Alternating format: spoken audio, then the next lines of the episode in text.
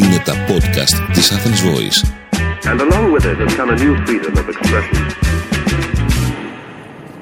Η Νεφέλη Μέγ πιάνει από αυτοφόρο την επικαιρότητα και τη σχολιάσει σε πρώτο και τελευταίο βαθμό.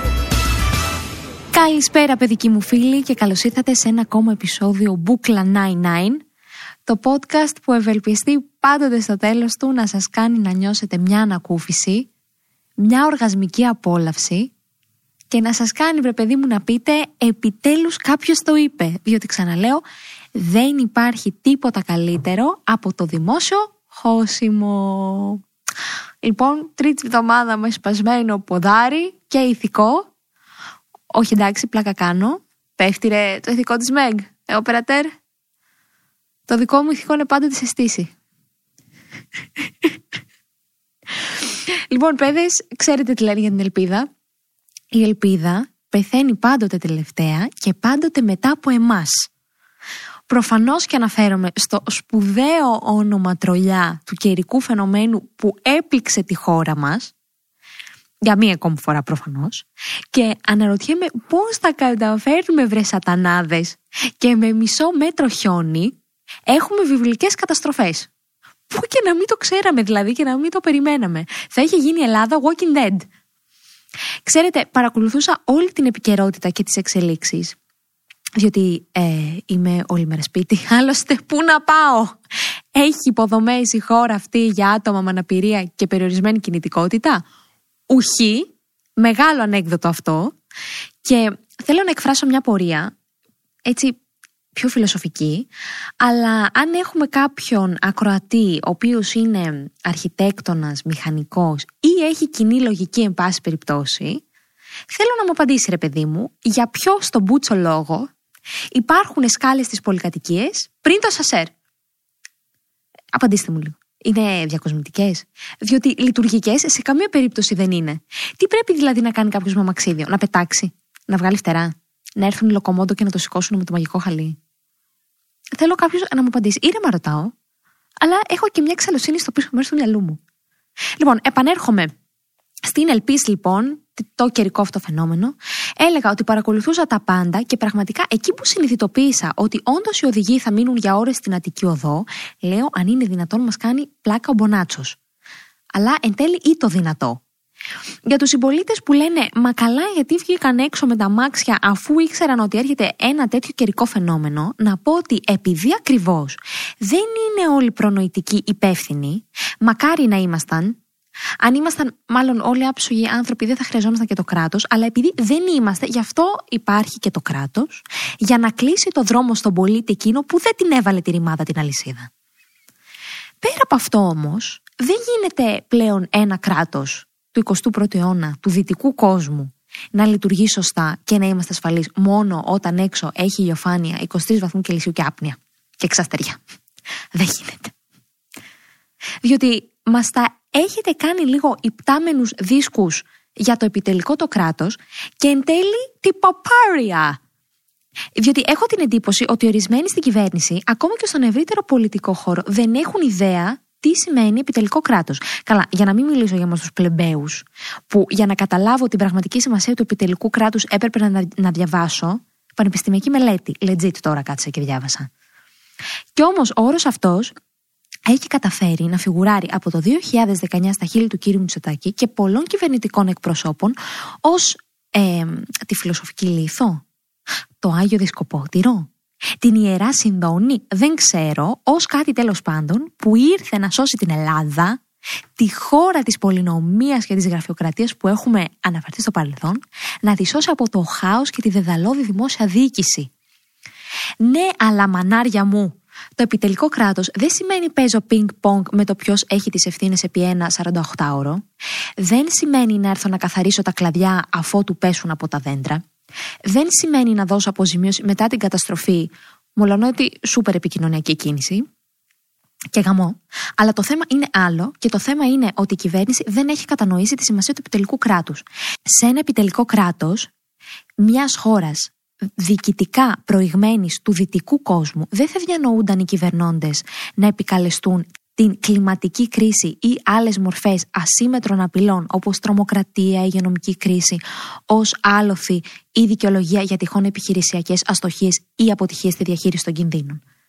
Μια τέτοια στάση είναι παράδοξη από τη στιγμή που ο δομικός ρόλος του κράτους έγκυται ακριβώς στο να διαχειρίζεται με επιτυχία ακραία καιρικά φαινόμενα και απρόβλεπτε κρίσει. Να αποκρούει επίσης αποτελεσματικά τους κινδύνους και προφανώς να αμβλύνει, δηλαδή να κάνει λίγο πιο smooth, τις δυσμενείς συνέπειες μιας καταστροφής. Το καταλαβαίνουμε αυτό. Είναι σαν να είμαι εγώ κωμικό. Σαν να είμαι. Όχι, όχι τι είμαι. Προσπαθώ. Είναι σαν λέω εγώ ότι είμαι κωμικό. Και σε όλες μου τις παραστάσεις δεν γελάει κανείς. Ποιος έχει το πρόβλημα; Είναι σαν να λέω αυτό το κοινό. Αυτό το κοινό. Κλείνει παρένθεση. λοιπόν, το πραγματικά επιτελικό κράτος όχι μόνο δεν κρύβεται πίσω από τα ακραία φαινόμενα και τις ασύμμετρε απειλές, αλλά αντιθέτως αντλεί τον κύριο λόγο ύπαρξής του από την συχνότητα αυτών των φαινομένων. Και η βασική αποστολή του είναι να έχει έτοιμα πιθανά σενάρια και τρόπους αντιμετώπισης σε περίπτωση που πραγματοποιηθεί το σενάριο αυτό, μιας βιβλικής καταστροφής. Και θα συνεχίσω ότι with great power comes great responsibility. Και αυτό το έλεγε ο θείο Μπεν του Spider-Man. Δεν ξεχνάμε. Αλλά, με κεφαλαία γράμματα το αλλά, δεν μπορούμε να μιλάμε για επιτελικό κράτος όταν το θέμα της κατανομής των αρμοδιοτήτων παραμένει ανέγκυχτο. Στο βωμό της ρητορικής του επιτελικού κράτους, το θέμα του ποιος είναι υπεύθυνος το προσπερνάμε απλά. Η ίδια η έννοια της επιτελικότητας προποθέτει διάκριση μεταξύ επιτελικών και εκτελεστικών αρμοδιοτήτων του κράτους. Δηλαδή σε αυτούς που παίρνουν τις αποφάσεις και αυτούς που τις εκτελούν. Όπως ακριβώς και στο στρατό. Στο επιτελείο υπάρχει πάντοτε ιεραρχία. Γνώμες μπορεί να εκφράζουν πάρα πολύ. Όμως τι τελικές αποφάσεις τις παίρνει ένας, ο οποίος άλλωστε φέρει και την ευθύνη. Διότι οι κυβερνώντες δεν είναι life coaches, ούτε είναι Instagrammers. Πρέπει να πάρουν μια απόφαση για να την υλοποιήσουν. Αντέξαλοι. Υποτίθεται, ο νόμος με τον οποίο συστάθηκε ο Εθνικός Μηχανισμός Διαχείρισης Κρίσεων και Αντιμετώπισης Κινδύνων θα έλυνε προβλήματα, αλλά ουχή. Τον οποίο και διάβασα. Λίγο ήταν πολύ κακογραμμένος νόμος.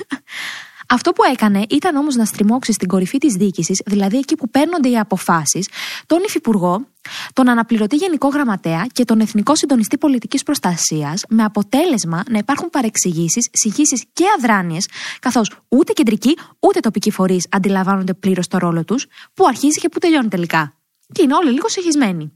Και όλο όλο αυτό καταλήγει στο να επιδίδονται μετά τη λήξη μιας καταστροφής στο θλιβερό blame game, όπου το κάθε μέρος προσπαθεί εναγωνίως και παντή τρόπο να μετακυλήσει στα άλλα μέρη την κύρια ευθύνη των αστοχιών ή της αποτυχημένης διαχείρισης. Όλο είναι μια λυσίδα.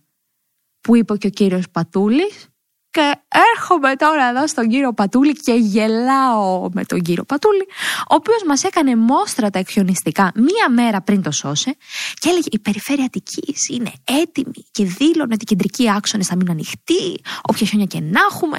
Βγήκε στον αέρα τουλάχιστον πέντε φορές. Πέντε φορές. Λέγοντας πόσο έτοιμοι είναι όλοι. Και την ημέρα της καταστροφής είπε ότι το πρόβλημα με την Αττική Οδό δεν ανήκει στον τομέα ευθύνης του. Λέω εγώ εδώ, OK, okay, κύριε Πατούλη, αλλά τι γίνεται με τη λεωφόρο Κηφισίας, τη λεωφόρο Μαραθώνος, τη λεωφόρο Μεσογείων, που είναι της αρμοδιότητάς σας. Και τι έκανε ο Θεούλης την επόμενη μέρα, δηλαδή την Τρίτη, με περίτρανο ύφος βγήκε και είπε Α, Περιφέρεια Αττικής, έκλεισε τα σχολεία. Εμείς τα κάνουμε τέλεια. Οι Δήμοι πρέπει να κλείσουν τους δρόμους. Και να πούμε κάπου εδώ ότι ευθύνε των Δήμων, μόλον ότι έχουν και ευθύνη μετά την καταστροφή, αλλά η, η κύρια τους ευθύνη είναι πριν την καταστροφή. Να είχαν καθαρίσει τους δρόμους πριν, να είχαν ρίξει αλέκ πριν. Μετά καλησπέρα. Μετά χαίρετε. Έφυγε. Έχει, έχει, έχει φύγει το παιδί. Όλα αυτά τώρα που είπαμε, σε συνδυασμό με την ανύπαρκτη αντιπολίτευση, την κομική αντιπολίτευση, με τον Ανδρουλάκη από τη μία να μας επαναλαμβάνει τα αυτονόητα στη δήλωσή του, την οποία παραθέτω, παραθέτω από το Twitter, δεν θυμάμαι που ήταν, λέει: Χιλιάδες συμπολίτες μας έμειναν μόνοι τους στο έλεος κακοκαιρίας. Άλλοι εγκλωβισμένοι στην Αττική Οδό, άλλοι χωρίς ρεύμα και θέρμαση και βέβαια με κλειστές κεντρικές αρτηρίες πρωτεύουσα για ώρες. Τι λες, ρε, όντως; Και εγώ δεν το είχα, δεν το είχα πάρει χαμπάρι. Νόμιζα ότι λείπουν γιατί μαζεύανε μπάμιες. Και βεβαίως, βεβαίως από την άλλη το λουλούδι το Μπαχτσέ, ο Αλέξης ο Τσίπρας, που ζήτησε για μία ακόμη φορά εθνικές εκλογές μέσω καρδίτσας αυτή τη φορά, διότι κατέθεσε πρόταση μομφής ή αλλιώς πρόταση δυσπιστίας ή αλλιώς μια θεατρική παράσταση, της οποίας στο τέλος ξέρουμε ποιο είναι. Διότι δεν υπήρχε περίπτωση να μαζευτούν 151 βουλευτές που θα καταψήφιζαν την κυβέρνηση. Μολονότι όμως εδώ πέρα θα έλεγε κάποιος μπράβο στον Αλέξη τον Τζίπρα για μία ακόμα μπαρούφα του, εγώ για δεύτερη συνεχόμενη εβδομάδα. Και αυτό πρέπει να σημειωθεί στα πρακτικά. Λέω μπράβο και το εννοώ. Δεύτερη συνεχόμενη φορά λέω μπράβο στον Αλέξη τον Τζίπρα και το εννοώ.